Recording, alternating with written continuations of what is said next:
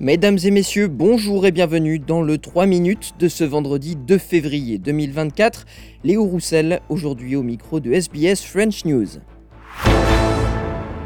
Une nouvelle aide de l'Europe pour l'Ukraine. Les dirigeants de l'Union européenne ont décidé à l'unanimité jeudi d'accorder une enveloppe de 50 milliards d'euros, soit 83 milliards de dollars australiens à Kiev.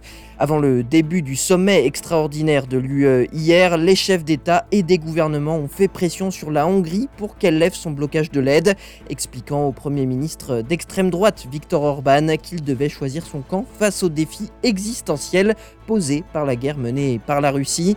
La présidente de l'Union européenne, Ursula von der Leyen, estime que cette nouvelle aide ne va pas seulement aider l'Ukraine, elle va aussi envoyer un message clair à la Russie. Today is indeed a very special day. The European Council reconfirmed Europe's unwavering commitment to stand with Ukraine. We all know that Ukraine is fighting for us, so we will support them with the necessary funding and provide them with the much needed predictability they deserve. And I think these 50 billion euros for four years also send a very strong message to Putin, just ahead of the second anniversary of his brutal invasion. Et le président ukrainien Volodymyr Zelensky s'est lui félicité de l'accord. Il a déclaré que cette aide allait renforcer la stabilité économique et financière de son pays alors que la guerre avec la Russie entre dans sa troisième année. En Australie, une enquête de police affirme ce vendredi qu'aucun slogan antisémite n'a été utilisé lors du rassemblement pro-palestinien à l'Opéra de Sydney le 9 octobre dernier. Une manifestation euh, qui s'était tenue en réponse à la décision d'illuminer l'édifice aux couleurs du drapeau israélien après l'attaque du Hamas contre Israël le 7 octobre. Des images qui semblaient montrer des manifestants chantant des slogans comme Gazer les Juifs avaient été partagées par l'association juive australienne auprès de la presse. Des extraits qui avaient conduit à une condamnation générale de la part des responsables politiques et même à une modification des lois sur les crimes de haine. Mais ce vendredi, le commissaire adjoint de la police de Nouvelle-Galles du Sud, Mal Lanyon, a affirmé que l'enquête approfondie de la police n'a pas permis de prouver que de tels chants avaient réellement été utilisés. Investigators engaged an eminent expert in biometric science. That expert has conducted an audio visual, and acoustic phonetic analysis of the audio-visual files.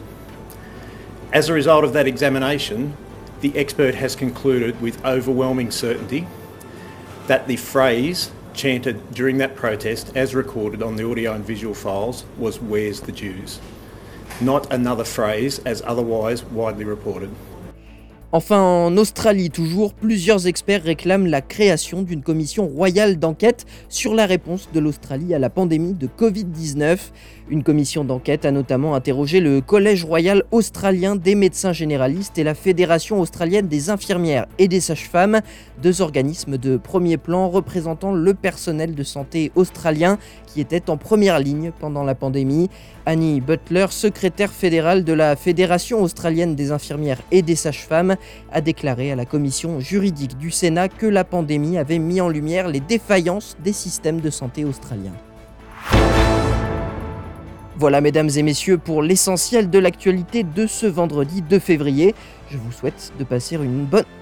Voilà messieurs dames pour l'essentiel de l'actualité de ce vendredi 2 février. Je vous souhaite de passer une bonne soirée et un excellent week-end. Votre prochain rendez-vous avec l'information ce sera demain à 13h heure de Sydney.